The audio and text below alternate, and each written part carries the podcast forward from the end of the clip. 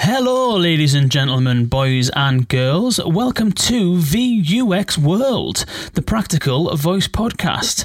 Today's episode is sponsored by Sparks, the Sparks app. Now, if you are a podcast listener, which it sounds as though you might be, you will probably have a podcast app that you listen to podcasts in.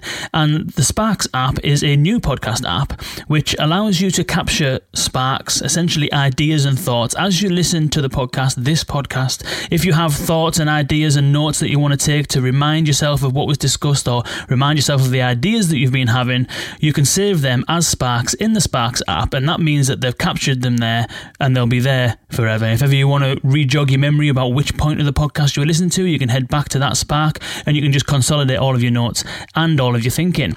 Now, the Sparks team are looking for feedback. It's in beta at the moment, so if you do want to give it a try, head to sparksapp.io slash VUX give it a try out, see what you think. I'm quite enjoying it. I think it's quite good. It's a good little concept.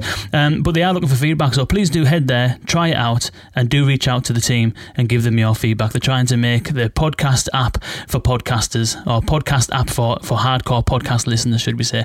And so do check it out. That's sparksapp.io slash VUX. Now, on with the show. It feels a little bit epidemic y, Dustin. it does. It does. It's um, we I, I saw on Twitter somebody saying that all the blogs, all the news that they read is now a coronavirus blog, is it now a coronavirus news, whether it's uh, having to do with cooking or what. So I don't think we're going to be exclusively coronavirus today, but we might have some news here and there associated with it. Yeah, yeah. It does seem as though you can't go anywhere uh, without hearing about it, which is mad because given what has been speaking about, we might not be able to go anywhere at all without catching it. So uh, it's it's all over the place. How how are people responding in London and the general UK? Um, well, I'll read you a text. Okay. This is this is uh, this is a text from my mum, right? And she'll be she'll be uh, delighted to have some airtime. Uh, so she said, "Where is it? Where's it gone?"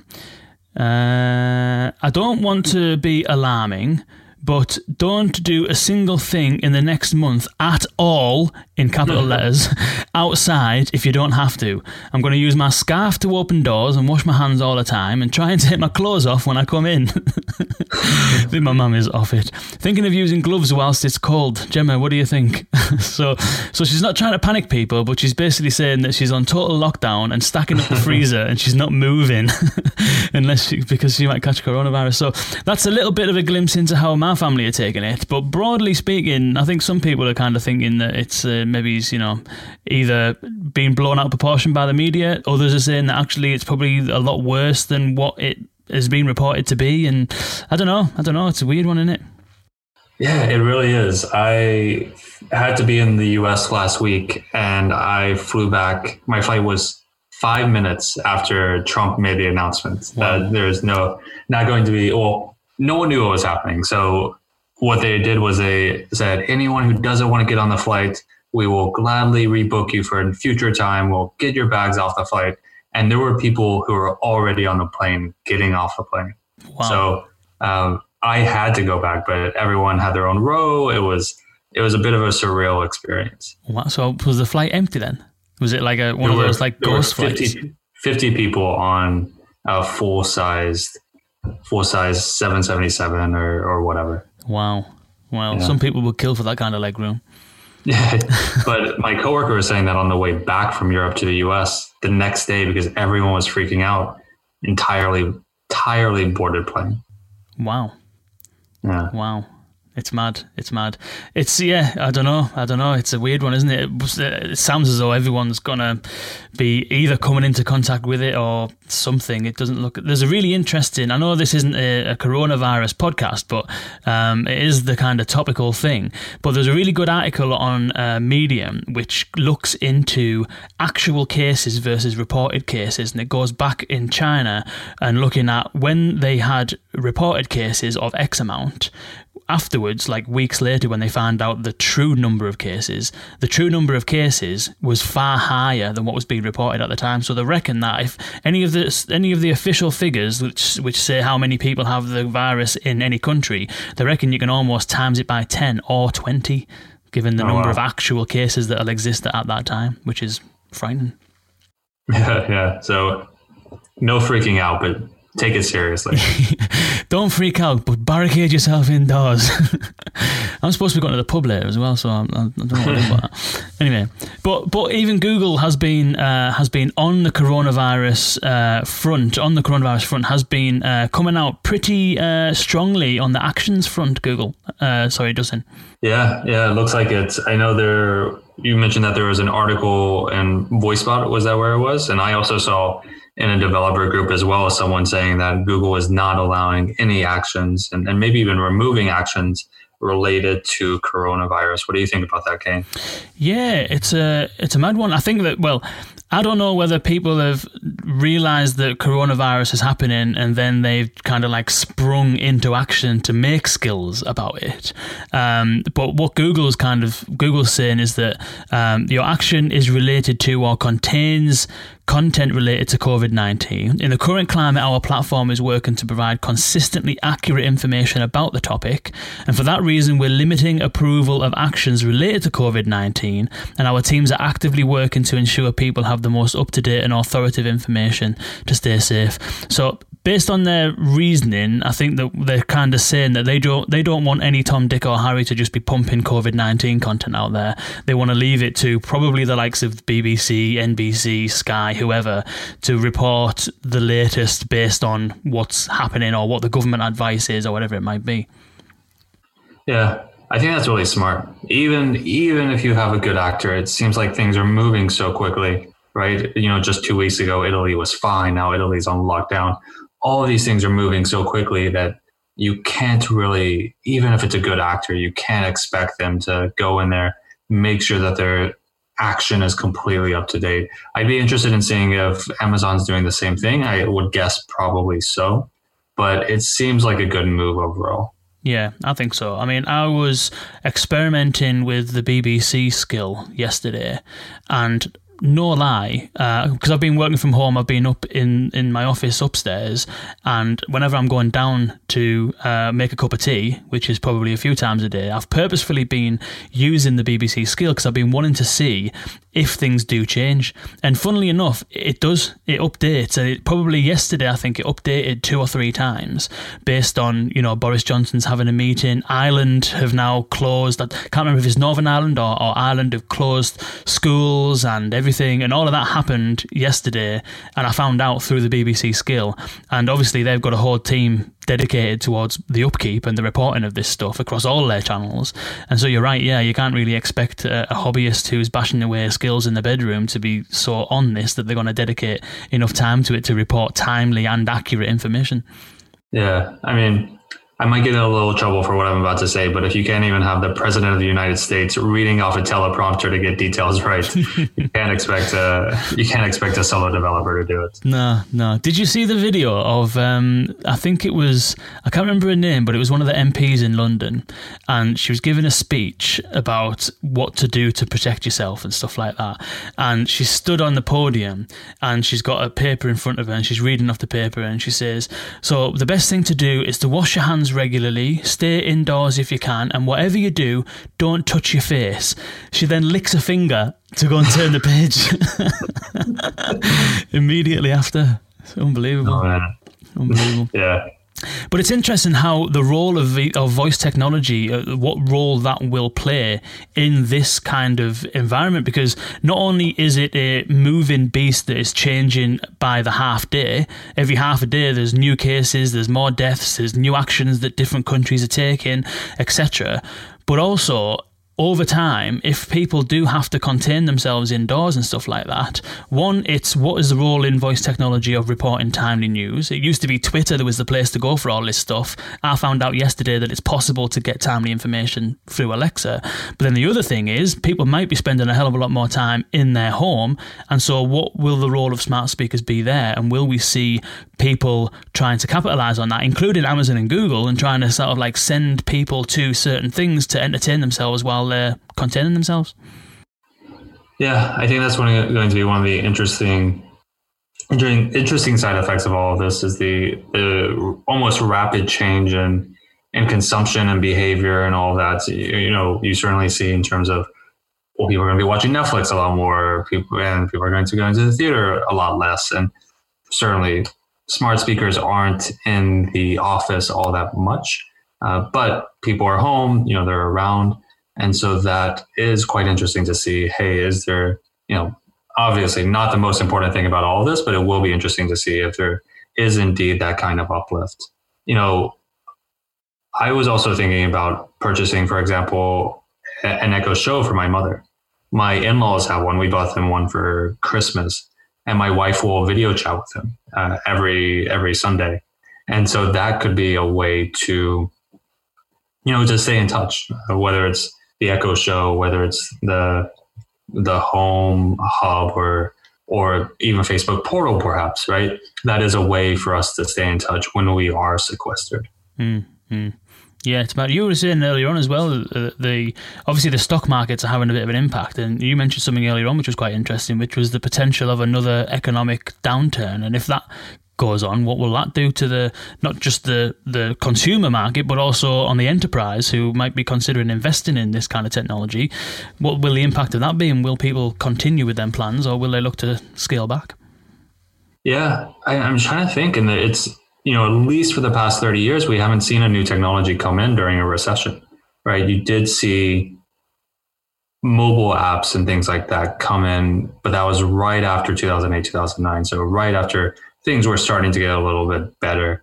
And there was obviously the dot com bubble burst, uh, but it took a while, even if you think about from 2001 to say 2005 when social media really came in, came into play, that took a while for that to grow as well. So it will be interesting to see if companies continue investing in voice, something that is notoriously bad right now for not having a very clear ROI, or if they're going to back off a little bit as well. So I, th- I think that will be interesting to see. Hmm, maybe all of the decision makers will be spending a lot more time at home and get a lot more value out of their smart speakers and then return to work with a clearer view of how things might pan out for them. Yeah, perhaps. Uh, one thing that you know is, is, is somewhat relevant because you're talking about really having these new experiences. And I mentioned I was in the U.S. Uh, for last week, and I had to rent a car as well. And so that was actually my first experience with a voice assistant in the car uh, because it, I live in a very urban area. Don't have don't have a car. Have you? Do you have a car, Kane? I have a car, but it doesn't. Well, it has a very very poor voice recognition thing in it, so it, it doesn't work very well at all. Got it. Yeah, I had the car that I had had Android Auto in it. So you, nice. you hook up your phone, you know, you you have that available, and so it had assistant baked in as well, and it was it was quite useful. You know, I can. I'm not super bullish when it comes to uh, you know things in earbuds and things like that. I actually never use that. I could see the value of it. I just it's just not in my in my day to day usage. But with a car, incredibly powerful. You know, I could hear text messages that my family was sending me. I could respond to them. I could change the music. I could search for for maps. It really was perhaps even more than at, than at home a perfect use case for voice assistants. Mm, I've heard I've heard that same stuff. So I spoke at the uh, Financial Services Forum last week, uh, a week before actually, and um, someone there had a Mercedes and said that the assistant in the Mercedes was absolutely fantastic and that they use it all the time. And so it does seem as though voice is kind of finding its way. What's interesting, I think, is that we're seeing vehicles shipping with Alexa, and there's been other reports out there that have said that the the voice assistant in the car is a a determinant, not not not a huge factor, but it is a factor in, in purchasing a car. If if you have a whole home full of Google Home uh, and it's got Android Auto or Google Assistant in it, you might be more likely to go with that car. And the same be true if, if you're an Alexa house with with Alexa in the car. But interestingly, uh, I was speaking to someone the other day who was talking about how some of the car manufacturers are actually potentially a little bit apprehensive about using Alexa and Google Assistant in the car because of the fact that obviously all of the data, all of this customer data is going straight to those two big companies. And if you're a Mercedes or a BMW, it's not really what you want. It's similar to, to being a retailer. If you're a large retailer, you you know you probably don't really want all of that first party customer data going to Amazon and then you just getting the odd intent sent to you. Um, so it's interesting how it plays out, and we are seeing that that car manufacturers are creating their own assistants, be it Mercedes being a prime example of one. So it'll be interesting how that kind of dynamic works, you know. Yeah, and then you you have the Android or not the Android, the the Alexa Auto. That's what it's called. The the little standalone device that you can plug in as well. So that's uh, you know that's an interesting approach. Also, I can understand why these auto manufacturers, these grocers, whomever you know, don't want to to get too much in bed with these companies. But as a consumer, certainly you talked about the the brand or the the the make, and the model, all of that being influenced by what's inside the car assistant wise. I think if I were to purchase a car, that would be probably top five yeah criteria that I would have. Yeah, I think so. These days it would be. I mean, I've mentioned on the on the vlog that that we've been doing on LinkedIn that um, not having an assistant in your car. When when you get to a point where you use voice assistants quite a lot, and I've got to, I think I'm at that point now where I use it multiple um, i use all of them probably multiple times a day. I'm using siri a lot more. I use the dictate all the time. All my messages are through that. I'm using alexa all the time in the kitchen google home probably more so when i'm in the office. Um, and so i'm just finding myself naturally over the course of the years that we've been working in this industry using them all myself a hell of a lot more. And i've caught myself a number of times driving. I don't actually drive that much to be honest but uh, but the times when i've been driving i've caught myself go I'm mm. just about to say Alexa, and I realise that, that I don't have it. And so, not having access to it becomes something that you feel at a loss. And so, having it in the car and thinking about getting a new car, that I think you're right. Yeah, I think that would be a, a decision, a, a priority, really. Yeah, it's it's interesting how how much these burrow into our lives and, and really change how we approach things. When you know, when I'm on the road, when I'm traveling, certainly having to turn lights on and off like a you know, like, like a, a like a human. yeah, like a 19th century peasant. Uh, you know, I don't even know what I'm doing in my life. Uh, uh, yeah, it, that's the kind of thing when people say that voice is a fad. I, that's what I point to to say it's it's 100% not a fad. This might not be something that's you know super prevalent. This might not be something where brands rush in. That's still still to be seen. I think we're very bullish on that, but that's still to be seen. But in terms of these voice assistants going away, it's it's too late. It's too late. People already see the value in it. Yeah, definitely. And once you've got that that trigger, that internal trigger, which has you think about saying, "Hey Google" or Alexa, before you think about pulling your phone out of your pocket, which I think is the point I'm I'm almost I'm at that point in some environments now, um, and that's obviously why Amazon and Google are spending as much as they're spending on the marketing because they know that whoever wins out of those two wins. If you you will be an Alexa house or you'll be a Google house. You know, people like us might have both because we're so deep into this that we want to test it all. But the average consumer is probably going to end up having a smart home, which is an Alexa smart home or a Google smart home, and then that then permeates into their vehicle, their car, their choice of headphones, all that kind of stuff. And once you've got that internal trigger, it's game over. Yeah. I mean, even even for us who have these different platforms, I know we've talked about this in the past, but maybe things have changed. Do you use them equally, or do you have one that you use the vast majority of the time? Probably, yeah. So I probably use Alexa most because it's it's in the kitchen and in the front room, whereas with Google Assistant, it's predominantly in my office, and that's probably a, a, a winner. Uh, like first, first, what is it called? The uh, first mover advantage. So I had the Echoes across the house before I got the Google Homes, and now the Google Homes have like weaved themselves into the spaces where the Echoes aren't. In fact, even in my office, I've got both of them. Um, so yeah, I, I use Alexa more in the house, but I also use Siri quite a bit, even though it, it gets like smashed for not having that much third party support. I still use it because it's quicker to do stuff, quicker to send text messages, emails, read emails, that kind of stuff. What about you? Do you use one more than the other? You seem like a Google Assistant kind of person. I am a Google Assistant kind of person. I probably use that 95% of the time. Uh, and the reason that I use that is because my music platform is is Google. My calendar is on Google. My emails on Google. All that is tied in, but it's primarily actually the the music. That's really what's driving that.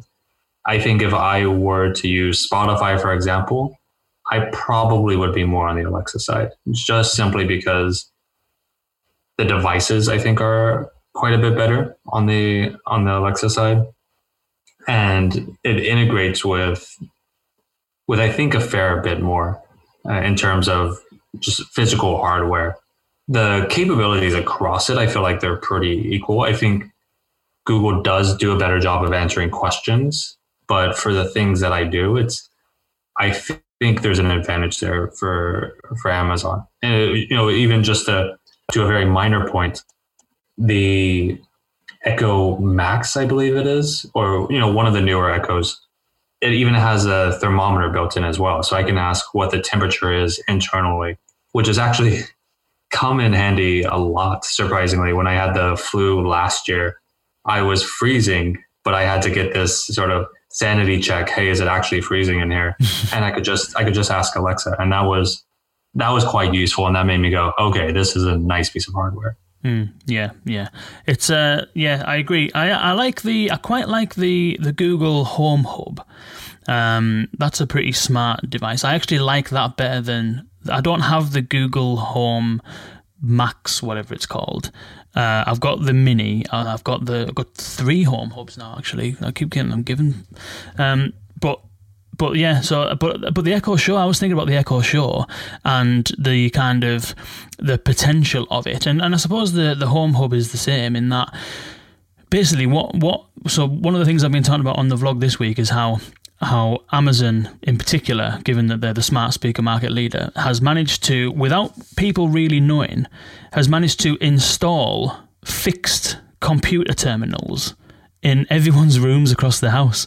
Now, if you if you if you'd have tried to sell that, basically sell selling compute fixed computers that have a specific location. No one moves the smart speakers from from room to room. You install them and they're there. They don't get upgraded half as much as your phone because they just run the software and they run the software. You know, for what for what most people need them for, they don't need to be any quicker than they are. Um, and so they've managed to kind of install these fixed location computer terminals within people's houses and at the same time roll out almost covertly a brand new operating system, which is kind of what Alexa is really. Google Assistant, I think, is a bit different because what you were saying um, around the fact that you use Google Assistant for your calendar and your messages and that. Basically, if you if you are in the Android ecosystem, Google Assistant is absolutely perfect because that's what it's doing, isn't it? It's pulling all of the Android functionality and surfacing it through Google Assistant, and it's obviously better at answering questions because it's got a vast, vast understanding of how to organize questions from the web. And the activity that Google's been on uh, in recent months is essentially trying to surface more and more of that web content through Google Assistant, you know, the FAQ schema markup, the how to tutorials that you can do on there, uh, reading out featured snippets, the speakable markup, which is in beta, all this stuff. And then also they've got the in app actions and in app slices. So they're also trying to branch into apps on your phone and surface functionality from within apps through Google Assistant. And so they're, they're very much on an ecosystem play, whereas Alexa is very much like a standalone brand new operating system. And I'll come back to the Echo Show because with it being in our kitchen, I use that more than any other device. And what's frustrating sometimes is that I can see the I can see fast forward five years and I can see these Echo shows replacing even the home hubs to be honest replacing TVs in the kitchen in the same way as smart speakers have replaced radios but what I think is holding it back is weirdly, and this is mad for, for a voice enthusiast to say, what's holding it back is the functionality on the screen. Really, you want the app, you want the ability, not for it to be a priority, but the ability to do whatever you can do within the voice application or whatever you can do within the application that's on your phone to be able to do that both with your voice and by touching it. And so, what I'd like to do is on Alexa on the Echo Show, I'd like to just be to say, Alexa, create an Evernote and have that Evernote pop up, and then I just dictate my note, and it will do it. But then if I want to go back and correct it, I'd rather just pause, just tap on what I want to correct, double tap it and delete it because that's easier to do by touching, whereas dictating is easier to do with voice. And so that's kind of my little vision for what I've been thinking about a lot this week is that it is an operating system, but for it to reach the heights that it needs to, the interplay between voice and the screen needs to become more seamless. Yeah, I think you're right. It really has replaced the TV in the kitchen for a lot of people. And we had a podcast recently with Tim from Food Network who talked about that exact topic with the the live content on the on the platform. Can you remind people what that was about? Yeah, so the Food Network are working on on a live cooking experience essentially. And funnily enough, I don't know if you remember, but we spoke probably about 18 months ago when we were kind of like brainstorming ideas and stuff like that. And we had a conversation about live broadcasting on Alexa. And we were saying between us, I think that it might be a little bit early. But it's what the Food Network have started to do, prioritizing the Echo shows. And so what they're doing is you can just say to Alexa, Alexa, start a live cooking show, and it will pick up a feed from the Food Network and play you a live cooking demonstration that is being streamed live right there and then. Think of Twitch on Alexa or Periscope on Alexa or something like Facebook Live in Alexa. Um, and it's interesting because Amazon have been building that technology out with the Food Network. So the Food Network already do this in their app and it's premium content that you can pay for for some of the live broadcasting. But they're also working on functionality which will let you talk to Alexa during the live broadcast and feed questions to the chef who will then answer it live which is mad. I mean, think about that. Think about try, once they've fixed that. Think about think about putting that onto the Fire Stick and having that on your actual TV. You've then got live, interactive live TV. Yeah, uh, I mean, not to tie this back to coronavirus, but you see, you know, so much uh, schools are closing, and there's people, uh, students are learning from from streaming uh, my the church that I attend in San Francisco last week had no service. This next week they'll have no service, but they streamed everything online as well. And so it's it's interesting to see that as well and see perhaps these devices as a distribution channel for this. But Kane, you were saying that you almost feel like this is perhaps a harbinger or a sign that skills are going away. Yeah, so whether it's skills going away, I don't know. But what I I was thinking about it, this a lot because I listened back to the podcast. I tend to listen back to the podcast during the week because sometimes when you're in the conversation, you tend to miss stuff because you're listening. You, you are listening intently, but you're there's so much kind of when you know when you're concentrating so much, and afterwards you forget the whole thing. You know, if if anyone has like played golf before, sometimes if you're having a really good round of golf, which for me is not very often, but but every now and then you'll totally forget one hole and it's because you're at a heightened sense of concentration. I think they call it the flow, don't they? So when you when you're concentrating so much, you tend to f- forget things. And so I always listen back to the podcast episodes, and funnily enough, I do end up pick up I end up picking up on stuff that, that we maybe didn't touch on, and it's good as well because you think, well, next time I'm going to look out for that because I'd ask this question if I was to do it again. Um, but anyway, it got me thinking about what Amazon are doing and what they're doing with the Food Network and and what the potential of that could be. So essentially, they're working on first party functionality so Amazon are building the live broadcasting capability. It's not going to be in a skill. The food it's not the Food Network skill that pump live broadcasts through. It's Amazon first party live broadcasting. And the way that you get to that is that you say Alexa start a live cooking broadcast or whatever the, whatever it is. They then go to the Food Network feed, which is basically just an endpoint that the Food Network provide Amazon with a series of metadata. I don't know what the metadata is. That was one of the questions that I think we probably should have asked Tim. But I'm assuming it's stuff like categories, chef names, recipe details, you know, step by step of the recipe, all that kind of stuff. Um, and then they will play that feed when you ask for it. And so I was thinking one of the biggest barriers to Alexa skills, and the reason I think why discoverability is so poor, is because it's like it's a little bit like when you fall out with somebody in school and you're not speaking to them anymore. And so you'll get your friend to pass on a message. And so you'll say to Susie, Susie, tell Carl that I'm not speaking to him. So Susie will turn around and tell Carl. And Carl will say, Well, Susie, tell Kane that I'm not speaking to him either. So it's almost like you need to ask Alexa to ask the brand to do something. It's almost like Chinese whispers. And I think that's one of the barriers to it is because that's quite a lot of information for people to wrap their head around. You need to know that the brand or the skill exists. You need to know what it's called. Then you need to know what functionality it provides, which is a whole. It's a lot of stuff. Whereas if you were just able to say Alexa, play a live show, Alexa, do this. It's almost like the implicit invocations that they've been talking about. Um, and so I can I can see an opportunity with not just live broadcasting, but with other things as well. It could be TV, it could be on-demand content, it could be news, whatever, um, or even stories, audio, books, music, etc. In in being just able to provide Alexa with an endpoint with a series of metadata and then when people just ask for something, it uses that to fulfill it first party rather than trying to figure out how to put people into a skill. Does that make sense?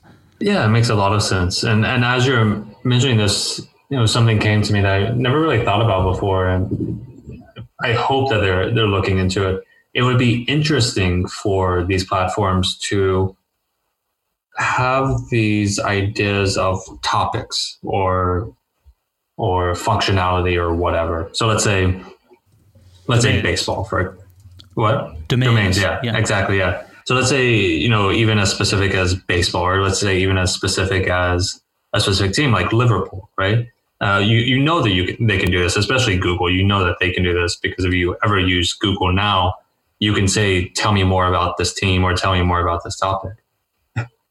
And in that perhaps they can open up and allow you to say anytime I ask about this domain, use this skill or use this action.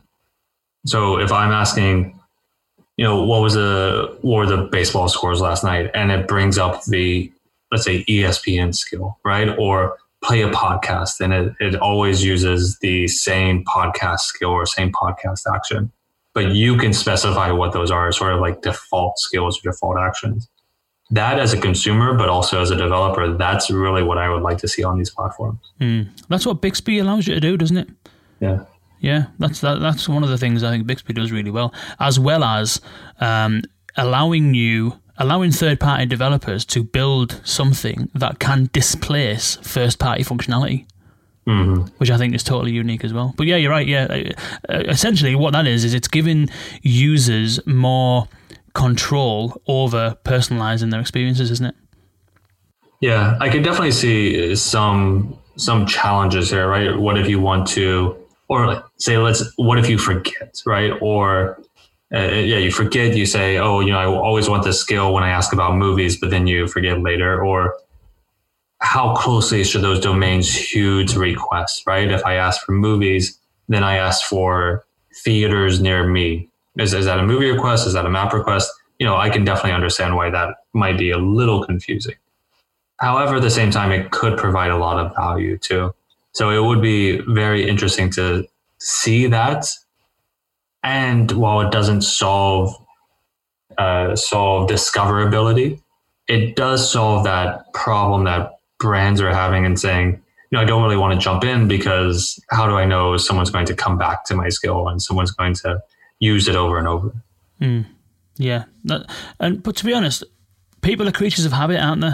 And so once you've set a skill for a domain, then would you want to? Would you switch it? I mean, it's I don't know. It's it's like it's a, typical kind of takeaway conundrum, isn't it? When you order a takeaway, every single time we order a takeaway, we get the menu out, or we'll find the menu online. We'll look over it, and if we're ordering something from the Chinese, then I'll end up getting uh, sweet and sour chicken balls in batter with rice, and Gemma will end up getting uh, some kind of noodle dish with a chicken curry, and that happens nine times out of ten. Yet we still peruse the menu. So everyone's creatures of habit, isn't it? So I think if you can get the experience right and providing it's not you know horrific, which some skills are, if we're honest with each other, um, if you can get the experience right and you can be reliable, all that's going to do is it's just going to reduce the friction to getting there next time, isn't it? Which I think is right. It's it's part. Yeah, significantly. Mm. Interesting. So, some of the other stuff that I think is being interesting that's been going on is that uh, Spotify have not said this, not a Spotify announcement, but if anyone has ever come across Jane Manchun Wong, if you haven't, follow her on Twitter because she's an incredibly interesting character. She tends to unearth things in apps that are like up and coming features, and she kind of like leaks stuff all the time. Sometimes I think that, that that brands do stuff on purpose, don't the companies do stuff on purpose, and they put stuff in their apps for people to find. Uh, but she tends to find them anyway. And she found uh, something in the Spotify app, which uh, is a tweet that she posted, and we'll link to it in the show notes. But it says, "Hey Spotify" in brackets or quotations. If enabled, Spotify will listen for Hey Spotify when the app is open and on your screen.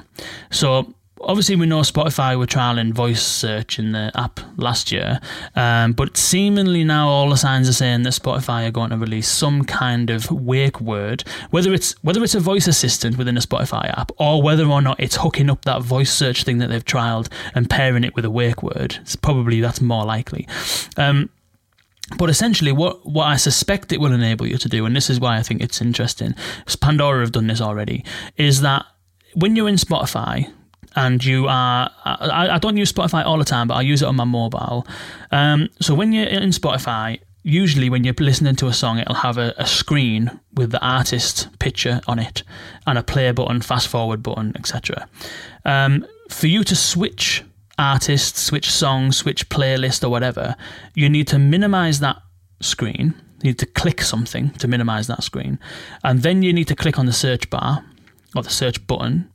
Then you need to type a search, which could be however many taps. If it's Jay Z, you're only talking about four but, or five. But if it's something longer, like London Philharmonic Orchestra, you could be there all day.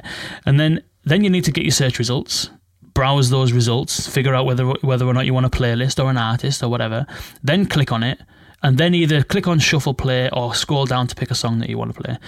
So that I mean, it might take you thirty seconds. It's not a huge length of time in the grand scheme of things, but in terms of the number of actions you need to go through to get there, it's quite a lot. And what this will do is when this when the app's open, you can just say, "Hey Spotify, play Jay Z, play the Blackbirds, etc.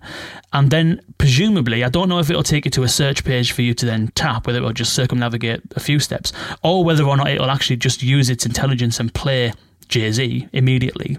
It's, it's a little bit unclear. Um, but what it's doing is it's essentially it's collapsing the user journey the, the user journey is still the same in terms of the start point and the end point. The need is still the same. The behavior is still very much similar. But it, what it's doing is it's just collapsing the whole user journey. And I think that's what I think is really interesting about it. Yeah, that's really interesting. And you see, going back to our point from earlier, how many of these large brands want to be tenants on another platform, right? If they can if they can move away from it, or you know, Spotify is not even necessarily moving away from it because we're they're not taking Spotify off of you know off of Google Assistant or off of Alexa, but they do know that people are using their phones you know just as much, and so they see that value, and especially in media, media is just really the perfect use today of voice. So it's it's great to see Spotify following Pandora's lead in a way and, and see this more and more where people are going, okay, it's not just smart speakers. This is something that you know you and I have discussed about, and you know, in my day to day work, you know, I'm telling people this all the time. It's not just about smart speakers. It's really about where does voice, natural language, conversational, where does it make things easier? And like you said, in this case, certainly it appears to really just make that flow a lot easier. Hmm. I think we're going to see a hell of a lot more of this. And from Spotify, you know, yes, they have a default presence on Google Assistant and Alexa. However, penetration, market penetration of smart speakers is nowhere near the market penetration of smartphones. And I would wager that the, the overwhelming majority of people that listen to Spotify are still listening to it on their phone. And so it's it's taking probably learnings that they've learned through having close relationships with Amazon and Google and through trialing the voice search in their app itself. It's taking those learnings and applying it to where their users are. And I'm wondering whether that's a process that more and more companies will consider is experimenting on smart speakers for the sake of pushing something out there to market and gathering learnings to figure out how people talk, what interactions they want to have, how the conversation patterns go, learning a bit about the technology, before then taking that learning and applying it to your own channels where your actual volume is for for most people, your volume isn't on smart speakers. The volume is either in your telephone lines, or it's in your app, or it's on your website. It's it's in your existing estate, and you can use these smart speakers, voice assistant platforms, to gather enough learning and enough intel to figure out what the conversation design pattern needs to be, to figure out what user needs people have in this conversational environment, what conversational domains do you need to cater for, and then take all of that learning, like Spotify have, deploy it into your own touch points, into your own estate, and that's where the value ultimately is. Yeah, yeah, I think uh, that's a great point, and you know, even if these smart assistants are expanding pretty rapidly, there are, just like you said, there are places where they are not. There are places where even if they are expanding, you're not going to have full control over it. And so this is the kind of thing where, you know, maybe Spotify sees that people are using their phones in the car a lot, right? We, we go back to that where, you know, in your car, for example, you can probably hook up via Bluetooth. And so you can plug in your phone, hook up via Bluetooth, and then you don't have to worry about that default voice control that you have in there. You can just leave Spotify open, leave it, leave the screen unlocked, and then you essentially have a, a smart assistant, maybe one that's just scoped on music, but that's what in the car at least a lot of people are looking for. Mm, yeah.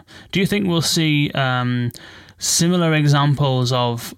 You mentioned that the voice assistant focused on music and there is scope for other voice assistants or voice capability focused on other domains. We'd already spoke about domains in the smart speaker realm, but outside of that, I'm thinking about like BBC, for example, working on their own voice assistant, and that is intended purely to surface media content from the BBC archives that that people might want to learn more about or consume.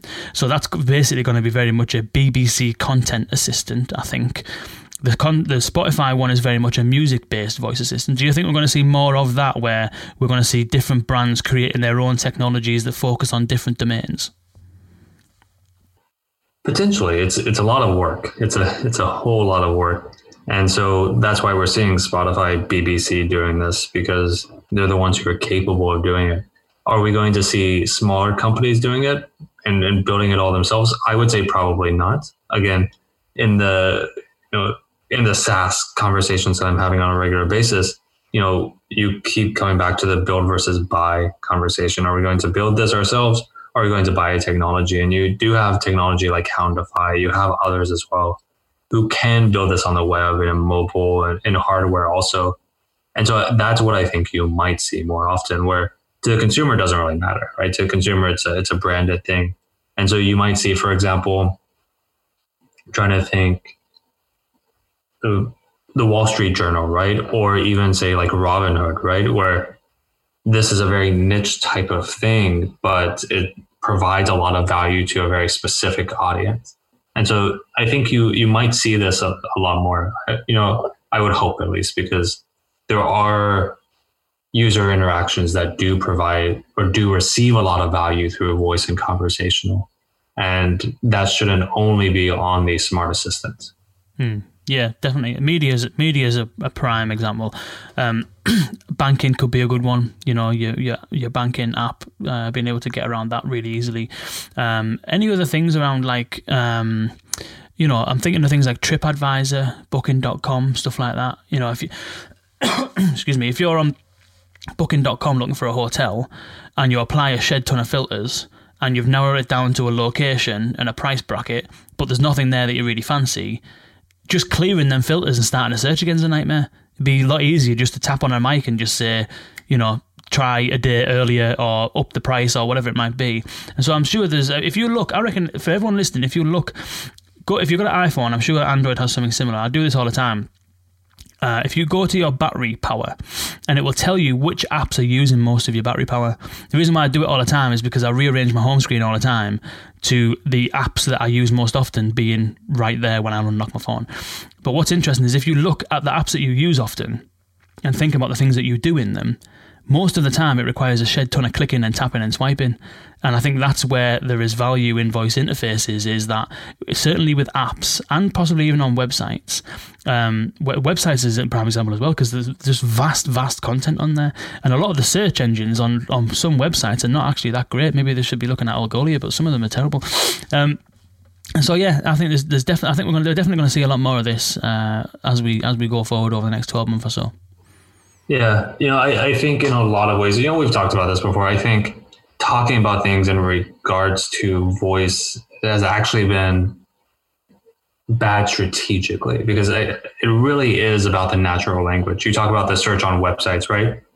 You know, that provides value even if it's not done through voice, right? You're on, let's say, a, a clothing website and you search for something like, you know, uh, a good dress for a cocktail party, right? That's that's something that through natural language is eh, you still want that result, and that's the kind of way that we would communicate with each other. You may not be going to a website, clicking on a mic, and, and saying, "Show me a, a dress good for a cocktail party," but that understanding is is incredibly valuable. I also don't know. I've mentioned this on this podcast before, but we've worked with a customer via an agency in Canada where they're bringing this into their stores. Have I mm. told you about this before, Kane? I think you might have mentioned it, but I don't think we've covered it on the podcast.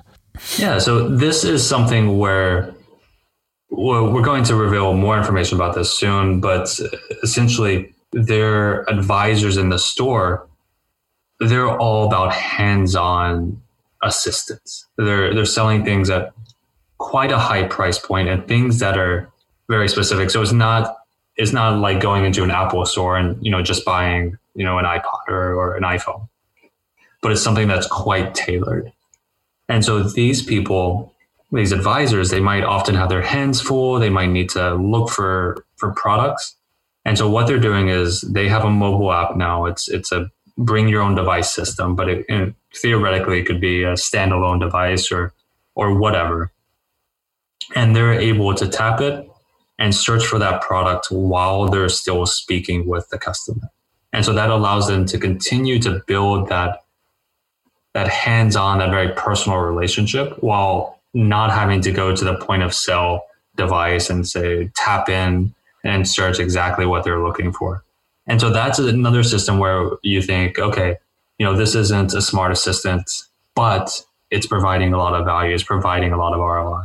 Mm, definitely. There's a, there's another thing I've I've come across kind of similar to that, which is um, a chap in Romania. I won't say his name in case uh, he doesn't want any of this sort of stuff uh, getting out there. I'm not going to mention brands like that, but the concept, in terms of the concept, it's um, it's a very similar kind of thing, but using the Fire Stick and uh, the Alexa on the Fire Stick, and essentially it's for a suit brand that makes suits, and the idea is that in the store, very much a similar kind of vibe. They, ha- they have a very personal service, very high end.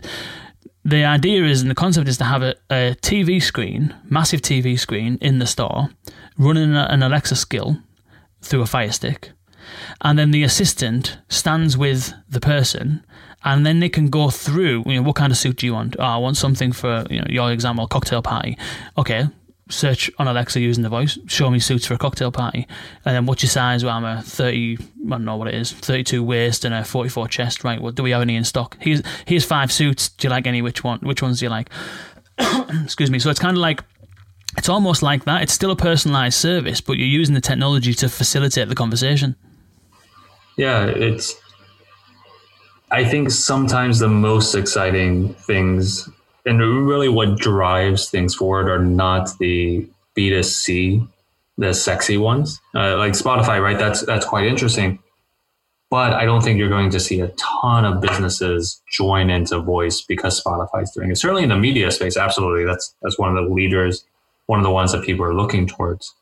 But if you want broad adoption, it's these, I don't want to say less sexy because they are quite interesting, but the ones that are not perhaps as prevalent, the ones that you're not reading about on TechCrunch or The Verge or those types of industry publications, but the ones that you're actually reading in Suits Today or, or whatever whatever publications are around that. Yeah, no, I think you're right. I think that, that it's the it's always the kind of things either flying under the radar or the things that uh, in that those two examples, it's almost like um, one is a very practical example. Your example was a very practical example, but what's behind it is an outcome. So it's allowing someone to get something done without leaving the customer and going to a, a till terminal over the other side. And the other one I was talking about is more of an experiential thing. It's almost like a retail experience kind of thing.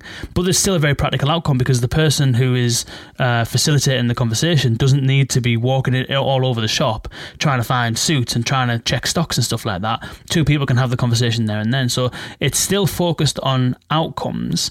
Um, and I think what's interesting is that when you start thinking about outcomes, you need to start broadening your mind a little bit beyond Alexa and Google Assistant and the platforms that we talk about often enough.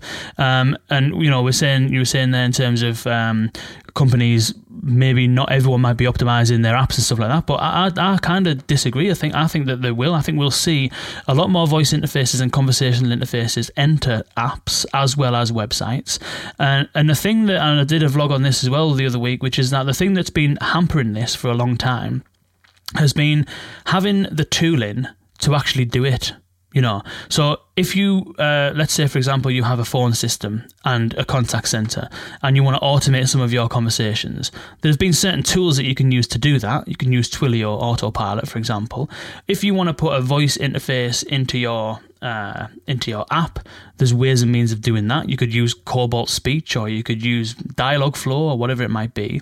But there hasn't really been one unifying technology that sits underneath everything that you can kind of essentially code it once, build it once, and deploy it everywhere. Well, until now. So, so Jovo released their latest framework, version three, uh, last week or the week before, and that's basically what it does. So now you can support uh, voice applications in, in Bixby and you can build web applications and, and all kinds of conversational components for Facebook Messenger and stuff like that. So, and the re- released support for Twilio as well. I think that might have even been this week or last week. And so it seems though, it seems as though we, we are now at a point where we can have the two we've got the tools basically to, to do most of the stuff that we've kind of been describing all the way through this episode. Yeah, and Jovo was great. I in the very beginning, I was a Jovo skeptic. I thought, you know, this is a great team, very nice people, but for my day to day development work, this isn't isn't the tool for me. I really want you know, fine grained control, and I really want to know exactly what the code underneath is doing. And certainly, if you're doing very specialized things, perhaps Jovo is not the way to go.